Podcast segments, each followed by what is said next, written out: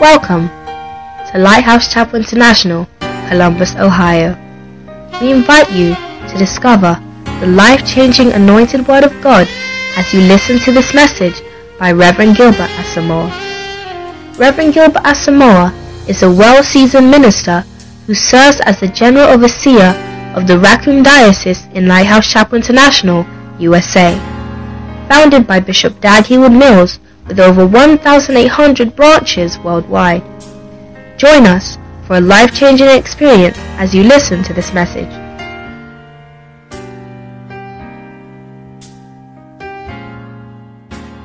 Reverend Gilbert Asamoah. Let's make a shout. Amen. Amen. Amen.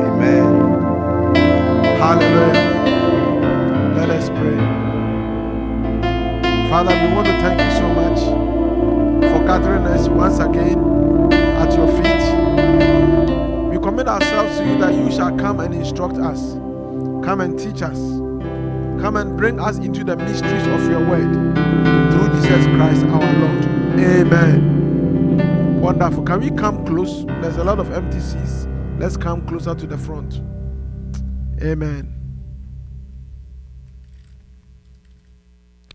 We thank God for the season of withdrawal. And as was announced, the fast is over, but the period of prayer, meditation, and reading should continue. Amen. I don't know why MS Eugene is laughing, but um, we have to. The period of withdrawal was intended to um, train our spiritual senses to start a lifestyle which should not end with the end of the fast. Hallelujah. So I urge everybody to continue to be spiritually alert. And it's a little bit like exercise. If you start an exercise regime and you stop, um, sometimes it's hard to go back to it. So, so starting it is hard, but when you do it for a while, you get accustomed to it. Is that not so? And whilst you are accustomed to it, the best thing is to continue. Because if you la- relapse, and after a long time, when you go back, you are going to start feeling the same pains again. And so, my advice is that we should all have a fasting lifestyle. A fasting lifestyle is not always 100% abstinence, abstinence from food. Sometimes even reducing the usual sizes. Hallelujah. And then you have to have some days in a week that you actually fast, a complete fast. So you can say maybe every Tuesday or every Friday, or sometimes twice, twice a, a week. And the purpose is that you are denying the flesh in order that your spirit man will become alive. Because you you are you are spirit, soul, and body. But just like when you have more than one child, sometimes among your children there are some that tend to be much more demanding. Do you get it?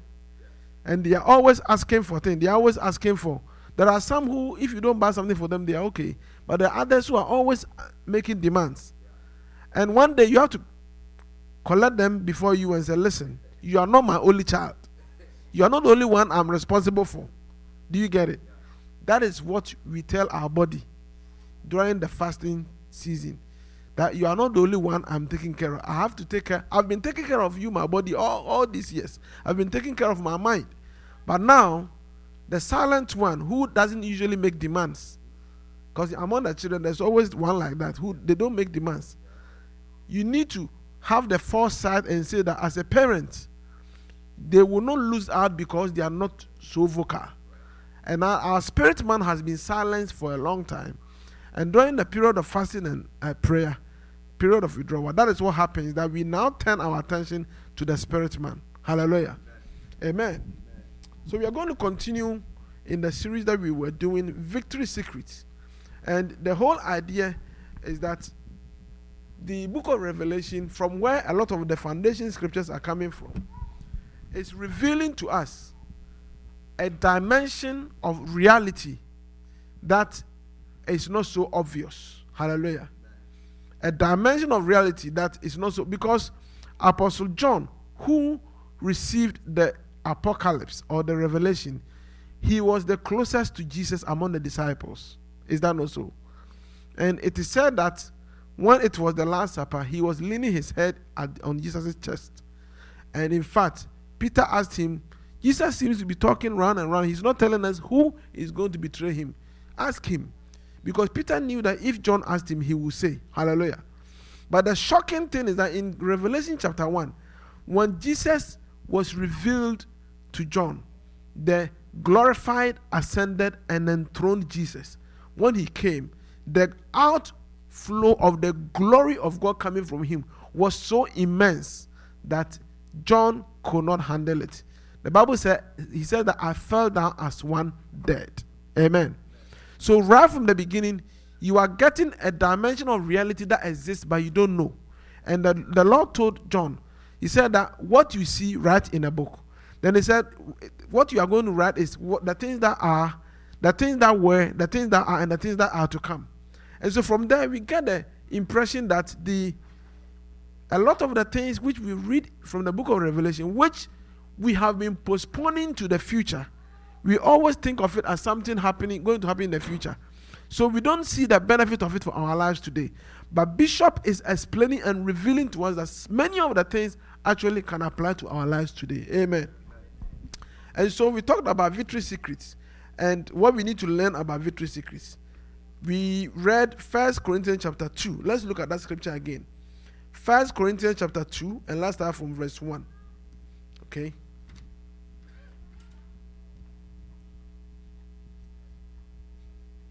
And I, brethren, when I came to you, came not with excellency of speech or of wisdom, declaring unto you the testimony of God. For I determined not to know anything among you save or except Jesus Christ and Him crucified. If you could switch it to the uh, King James, I mean, New King James, that would be really great. And I was with you in weakness and in fear and in much trembling. For I determined not to know anything among you except Jesus Christ and Him crucified. All right? Continue. Are we going back? Move to verse number 3.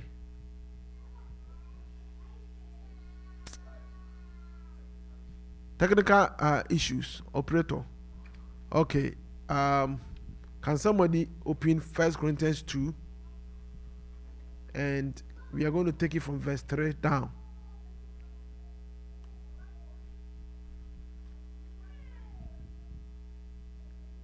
We are going to go all the way to verse number 7.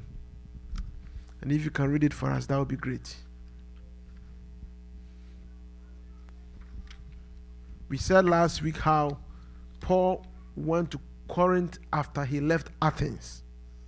Okay, so read it for us if you have ready. Starting from verse 3. First Corinthians chapter 2, verse 3 to verse 7. Can we get him a microphone so that it will go into the recording?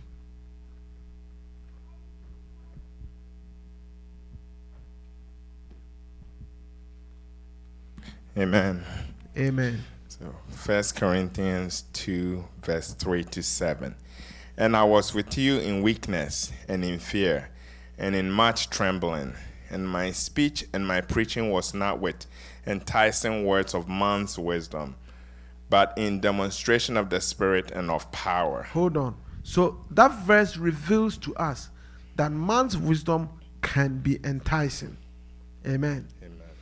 The whole Western civilization kind of dwells on it dwells on uh, man's wisdom, which is enticing, but the influence of Christianity kind of brought an enlightenment from from God.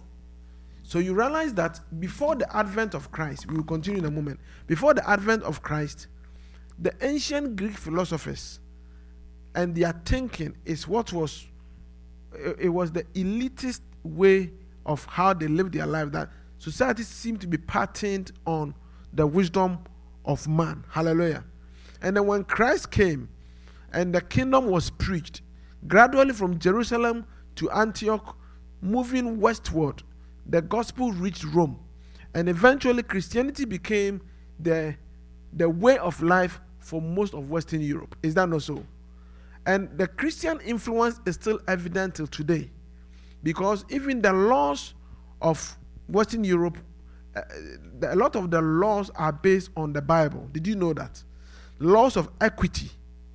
How the book of Deuteronomy, Leviticus, you know, the instructions that if you see your, your, your neighbor's um, goat straying, in the same way that you want to, somebody to save your goat, you save the person's goat. That all those laws influenced the the laws of Western Europe. Hallelujah.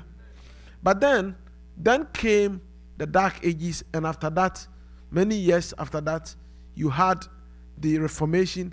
The Reformation, well, before the Reformation, um, what do you call it? Uh, uh, um, there was a period where the, the church and the state were battling for who was in control.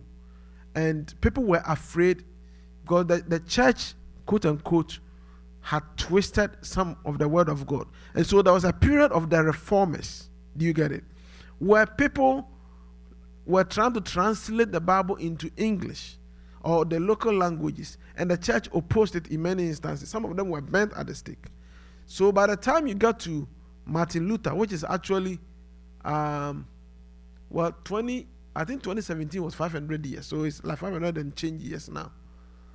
The church saw a great revolution where there was a return to faith as the means to pleasing God, and a return to faith as the means of assurance of salvation. Hallelujah. But unfortunately, not long after the Reformation was what they call the Age of Reason or the Enlightenment, brought about by the resurgence of the um, the great learning. Well, what did they call the Renaissance? Okay, the Renaissance and the resurgence of the learning. So there was a return, there was an abandonment, there was an abandonment of the scriptures and the, the teachings that the church had, the influence the church had had over Western Europe for, for millennia, for, for, for so many centuries. They, they abandoned it and went back to the ancient way of using the mind. Amen. And then they began to, it was also, it was also around the time there was a great advancement in science and knowledge and technology. So therefore, people felt that okay, we don't even need the church, we don't even need God. We can now make a lot of great strides in our, our civilization. And so and so that thing happened. Many people also didn't know that people like Newton and Einstein, they actually believed in God. Amen. But of course, you also had unbelievers. God is not limited to, to, to choose who he wants to bring knowledge to that will benefit the whole mankind. If God can choose a donkey to speak to somebody, he can choose an unbeliever also. Hallelujah. But you see, we are not supposed to become so proud. We are not supposed to become so um, arrogant and complacent and self confident in our own ability, thinking that because we can do something, we don't need God or God doesn't exist.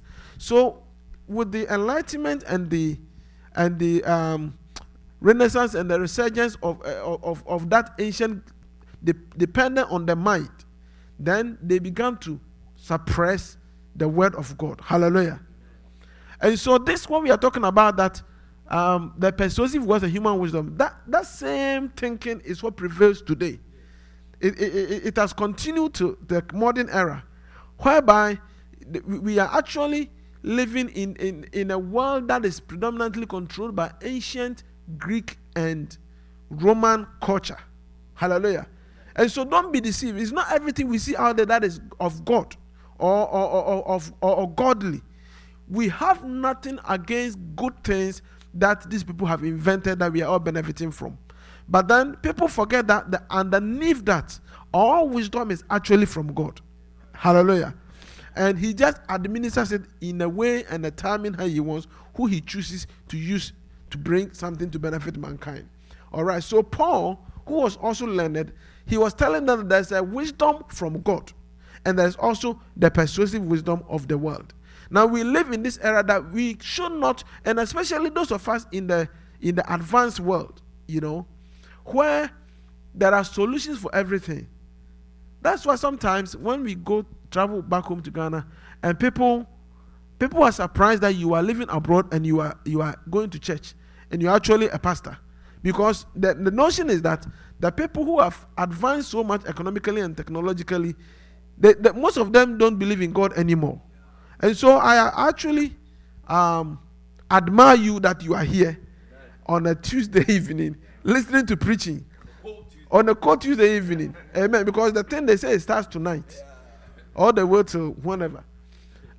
But you see, what I'm saying is that the faith that we have, we need to plunge ourselves in deeply and deeper and deeper. Hallelujah. Okay, let's go. Let's move on now. Because this kind of commentary, if I don't stop myself, I'll forget my message I was going to preach. It's something deep within me. And and you and I need to be on a we, we have to be jealous. Like Paul said, I am jealous for God with a godly jealousy. Amen. Hallelujah. Amen. That your faith should not be in the wisdom of men, but in the what? In the power of God. Continue to verse 7. Verse 6 Howbeit we speak wisdom among them that are perfect, yet not the wisdom of this world, nor of the princes of this world that come to naught. But we speak the wisdom of God in a mystery, even the hidden wisdom which God ordained before the world unto our glory. Amen. Hallelujah. So he said we speak the wisdom of God in a mystery, the hidden wisdom. So you see, the book is entitled Victory Secrets. A secret is something that is hidden, that is not known to everybody. Hallelujah. And so I urge every one of us that the fast is over, but the book that you bought is still relevant for your life. And it's relevant for your life, not just this month, but for the rest of the year and the rest of your life. Because there are many revelations that will benefit you if you would take the time, read it, and meditate on it. Because there are certain hidden secrets that are good for us. And we learned that we learned that some of these victory secrets are actually necessary for it's a matter of life and death. Is that not so? So we mentioned uh, point number one. Life and death depend on your discovery of the secret of God. Hallelujah. That is where we learned about Daniel and his friends. How the secret to Nebuchadnezzar's dream was necessary for their survival. Then last week we learned about Cyrus, the prophecy about Cyrus. So the point was that your prosperity depends on your discovery of the secret of God. Isaiah 45, verse 1 to 3. Hallelujah. There are certain things that God can reveal to you that, that can catapult you into great prosperity. I heard a story of uh, somebody who had not gone to engineering school, but in his dream, he, he, he saw God reveal to him how to fix an oil rig, the thing that they used to go and drill in the sea. And he made a lot of money. Hallelujah. Another man of God, he was an electrician. And he um a lot of very complex electrical problems he was known in the area. People would always come for him.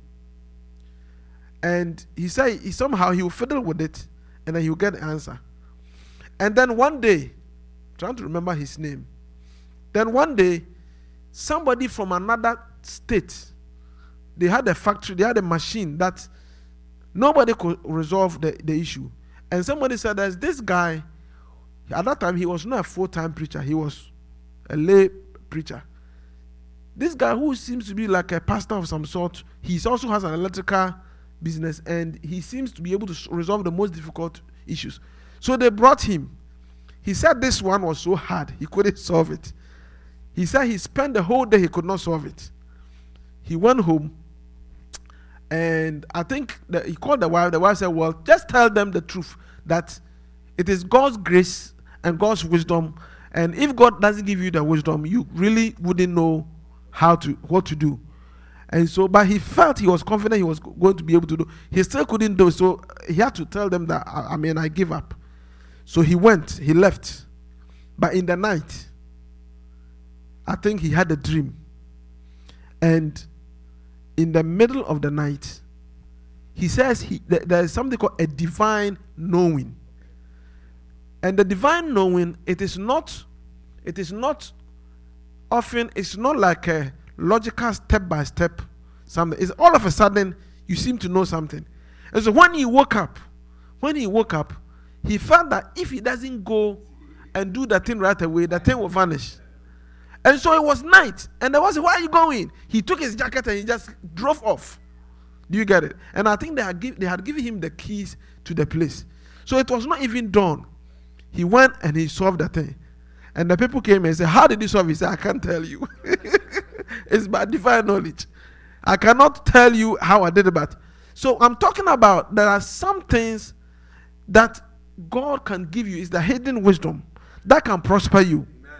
Like Dr. Owusu, you know of Dr. Owusu, the um, Ghanaian um, uh, scientist who holds so many patents, including one of the original patents to fiber optics. Amen. He said he was working, I think he was working at Bell Labs, and they had a problem they have been trying to solve for two to three years, and they couldn't solve it. You know, this is the technology that was going to catapult the internet with the movement, transfer of data and, and, and voice across long distances. So he said he took a video of the thing. Do you get it? And he took it home and he was playing it back and forth. And then at the splinter of a moment, an idea came to him. We are talking about how God can give you an idea that can change your economic state overnight. Hallelujah. All right, so so why are we talking about this? So that it will be among the things that you pray to God for. Amen. Because like I said the other day, you wouldn't go to you will not go to an Apple store at Easton, the one near Nordstrom. You wouldn't go there looking for tomatoes. They don't sell tomatoes there. But you can go there and say, you know, I hear there's an apple store. I'm looking for an apple fruit to eat. Then, may, then they will explain to you the apple you heard of is not the fruit we eat. It's a, it's a, it's a device. That one you will not be too far off. But if you go there looking for tomatoes, it's like, but if you know that they sell apple material and you go there, it will be totally in order. So if you know God, this, this is among the things God does. Then when you are praying, it will be among the things you ask for. Does that make sense? Okay. I believe last week we touched also on the secret of God is what? Giving to the righteous and to his prophets. We talked about that one too last week. Is that not so? The secret of God is given to the righteous and to his prophets. Okay, so let's move on to number four. The secret of God is given at special seasons of your life. Let's look at Job chapter 29 and verse 1. The secret of God is given at special seasons of your life.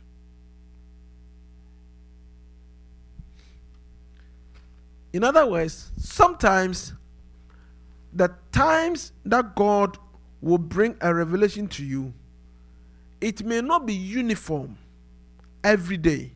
And so you need to pay attention to times that God may be drawing you near to tell you some secrets. So when you read the account, what is Job saying?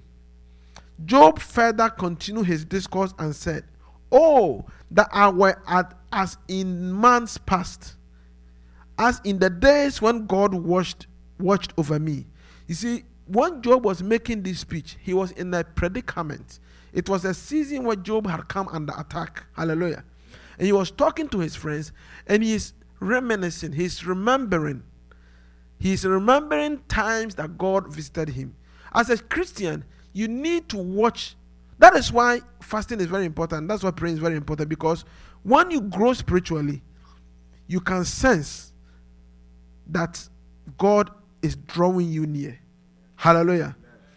Like like um what's his name? Rick Joyner. Here is a man, God can appear to him in a vision or in a dream. And he, the God will be downloading some powerful things to him. And then he said that at a point it gets so intense that he is scared that the glory might kill him. That is how he wrote the Final Quest. Some of these other, it came in such form. And so he would tell the Lord, I beg you, can you withdraw? I need to, I need to take a break. Amen. Now, it's a very risky thing. I mean, God has an important message for you. You are telling God to. What if he doesn't come back? But do you know, because he has trained himself and his senses, sometimes he said he will be with people, he will be somewhere, and then all of a sudden, there is a divine knowing that God is about to speak to him again. So he would excuse himself and he go to a hotel or he go to his retreat place at um, uh, somewhere in uh, uh, South Carolina. I've forgotten the place. The um, Moravian Falls, which is one of the places that you know I hear if you made a mistake, you see an angel because because of the ancient history of the Moravians. I'll tell you that another day. But he will say that he will go. He, he has a sense that God is about to continue, and then he'll go and he'll go and sit in this chair, and he said, "Thank you, Lord." The, and then and then the dream continues from where it left off the last time, or the vision continues. I mean, this is very powerful. Hallelujah. And and so and so when you grow, it is a little bit like when you know somebody, you even know how they smell. When they are passing by, you can smell it. And so you and I need to grow spiritually so that so that we will be able to notice times and seasons that God may be dealing with us in a special way. Because when you know that, when you know that you will not, that is not the time you're going hunting with your friends. You know that God is about to speak to you. And so look at what he's saying that I wish I was in the days when God watched over me, when his lamp shone upon my head. There are particular moments that the lamp of God, which is the light of God, the spirit of revelation will come and shine over you. It's not every day. There are some particular days that God will come. And if you are conscious of that, you will be expecting it. And when it's coming, you will notice it. It comes by training yourself. So Job is describing a period in the past when he had these encounters. And when by his light I walked through darkness, just as I, I was in the days of my prime, when the friendly counsel of God was over my tent. The friendly counsel of God was over my tent. When the Almighty was yet with me, when my children were around me, when my steps were bathed in with cream, and the rock poured out rivers of oil for me. Hallelujah. He's talking about the days of his prime. Hallelujah. Sometimes, even as believers, sometimes you can look back when there were days that you heard God more than today. Hallelujah.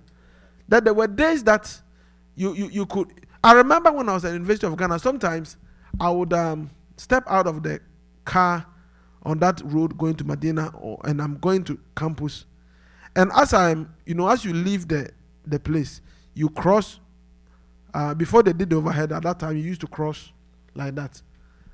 There, there's a bunch of food sellers that used to be there, you know. And it's, it, it, it, was, it was something special that I remember.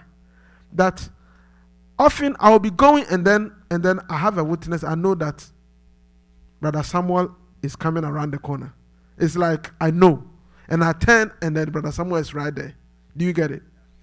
Now you need to watch for these things because there are special seasons that God may be visiting and telling you something. Hallelujah. And, and and and there are people like Papa Hagin who had special visitations of God. Let me see whether we know of the season that there was a I think it was an eight year period. Hallelujah and the Lord Jesus, eh, from 19, yeah, 1950 to 1958, he has special visitations of the Lord Jesus Christ between these years. Hallelujah. He described how the Lord did not appear to him in that way anymore from 1958. And then the Lord told him that from now on, you have to relate with me like everybody else. Okay. But he's written a book called I Believe in Visions. Try and buy that book. It's very cheap. Not probably $10 or less from Amazon. I've bought that book about two or three times because it keeps getting lost and I keep buying. I believe in visions. He recounts his visions, and a lot of these visions were during the season that Jesus was appearing to him. Maybe Jesus would appear to you, or maybe he wouldn't. Maybe for some for somebody it may be prophetic dreams. Hallelujah. And what I'm saying is that respect those times because it may not be that you are going to have it all the time. Amen. And then one way you show respect for the spirit of revelation and these things happening is that you need to write it down. If if I come to church and I'm preaching and I see you are taking notes, it gives me a message that you are considering my words important. Amen. Hallelujah. Amen. So if God is giving you a revelation and in the that, have had some very powerful dreams that in the middle of the night says fire i was too tired to get my notebook and write down. Do you get it? And I say that tomorrow morning I'll write it down. But the next morning, a lot of the dream is gone. I only remember a small part. So I decided that when I'm going to bed, I have my journal at the head of my bed. So that if a powerful dream comes, I'll write it down. Hallelujah. Now, what we are what we are saying is that the secret of God can come to you anytime, and it is sovereignly, is divinely inspired. Hallelujah. But sometimes you can have a season. I personally can look at my my my dream and vision journal.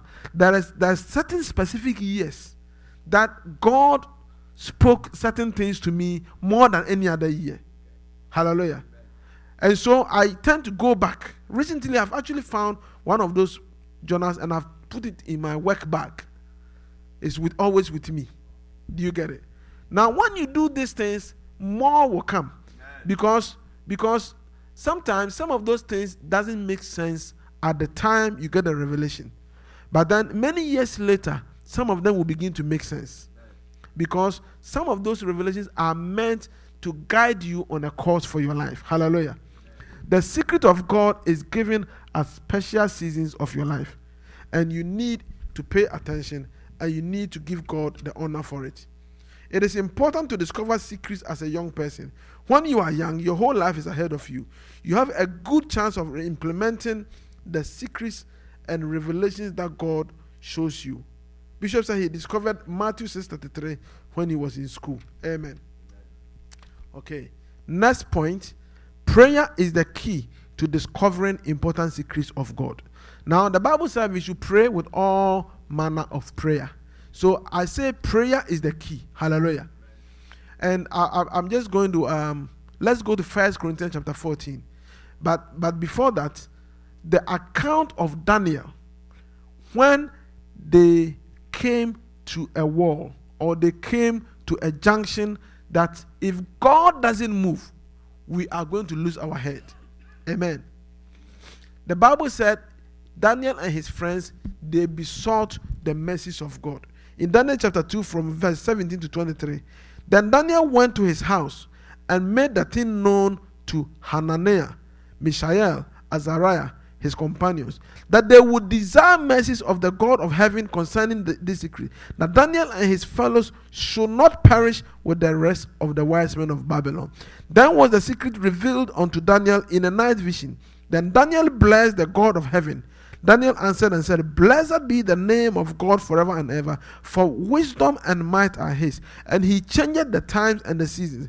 He removeth kings and setteth up kings. He giveth wisdom unto the wise, and knowledge to them that know understanding. He revealeth the deep and secret things. He knoweth he knoweth what it is in the darkness, and the light dwelleth with him. I thank thee and praise thee, and praise thee, O thou God of my fathers who has given me wisdom and might, and has made known unto me now what we desired of thee. For thou hast now made known unto us the king's secret. When Daniel and his team needed to know certain secrets, they prayed about it. Hallelujah. So now, the picture I wanted us to get from First Corinthians 14 is that it begins to talk about praying in tongues. Okay. Bishop talked a lot about how we shouldn't make only monologue prayers. Hallelujah. I'm talking about the secret of God coming to us in prayer. But the way we have been praying, it doesn't appear that we are waiting to know any secrets. Because the gift, the, the, the, the spirit uh, of God coming upon us with the evidence of speaking in tongues is a real biblical, um, what do you call it? Gift. But then, it is not supposed to end there with the praying in tongues. Hallelujah. So he says, pursue love and desire spiritual gifts, but especially that you may prophesy. Continue. For he who speaks in a tongue does not speak to men, but to God. For no one understands him. However, in the spirit, he speaks mysteries. Stop there for a moment. So, it, this chapter tells us different types of tongues for different purposes.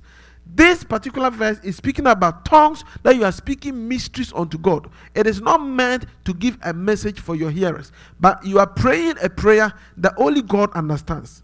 You see, when you pray in tongues, this type of tongues where you are speaking mysteries, it is the type of prayer that Satan doesn't understand what you are saying. Amen. It's like you and God are having two man. You understand two man? You and God are having a secret conversation which the Spirit of God Uh, translates to in the spirit realm, and it is a prayer that confuses the devil. Hallelujah. So it is a legitimate prayer. Make no mistake. Praying in tongues, in, in the language of tongues, is a it said that you are speaking not unto men. Bring that scripture back up again. You are speaking not unto men, but unto God. But the scripture does not end there. Hallelujah. So we shouldn't make all our prayer be tongues and speaking mysteries to God. This is a big part of it, but not that's not the only prayer. Next verse. But he who prophesies edifies, speaks edification, exhortation, and comfort to men. So he's talking about prophecy or speaking under divine inspiration. In this chapter, the apostle is trying to draw a difference between giving a prophetic utterance versus speaking in tongues. And he's saying that prophesying or giving a prophetic utterance is better than prophesying. Not better in terms of you for you, but for the purpose of the church. The church is not going to benefit if you stand here and speak in tongues all day. Amen. Because they don't understand what you are saying. So now keep going. But he who speaks in tongues edifies himself. Stop there. So we talk about tongues being a good thing. One, you are speaking in mysteries unto God. God understands. You are confusing the devil. So that's a good thing. Hallelujah. Number two, when you pray in tongues, you edify yourself. Edify means to build up. You are building up your spirit when you pray in tongues. So we are by no means saying praying in tongues is a bad thing. You are speaking mysteries unto God. You are edifying yourself. You are strengthening your spirit man. In the same way that somebody who builds that's bodily exercise, uh, uh, you know, builds up their body. When you pray in tongues, you are building up your spirit man. Hallelujah. That's the second benefit of praying in tongues. Hallelujah. Continue. I wish you all spoke with tongues, but even more that you prophesied. For he who prophesies is greater than he who speaks with tongues, unless indeed he interprets the thing, that the church may receive edification. So, what he's saying is that if you want to benefit the church, then speak under divine inspiration or prophesy. Okay? But if you if you are not prophesying and you are speaking in tongues, then pray that you want. You can interpret it. So therefore, it means that speaking in tongues, giving a message in tongues without interpreting it is of no use to the church. You are edifying yourself, but the church is not benefiting. The person that is giving an inspired message is benefiting the church. However, if somebody gives a message in tongues, but then they can also interpret it, then the tongues message plus interpretation is equal to prophecy. Hallelujah. Now, how about you are by yourself in your house? It is not the whole church and you are praying in tongues for a long time, is it still beneficial that you can interpret the tongues? Yes, and that is where I'm going to end. That we are talking about what? Prayer is the key to discovering important secrets of God. One of the ways to discover a secret that God wants to tell you is when you pray in tongues, pray that you can understand the tongues that you are praying. Because the tongues you are praying may be a secret about your life, a secret about your family, a secret about your church, a secret about your future, about your ministry, about people close to you. So that every Christian must pray in tongues. Paul said that I wish all of you pray in tongues, but I rather wish that you prophesy. Sometimes you can prophesy unto your own self. Hallelujah. But how can you prophesy to your own self if you are only speaking in tongues? You don't know what you are saying. So therefore, we must be on a quest to pray for the gift of interpretation of tongues.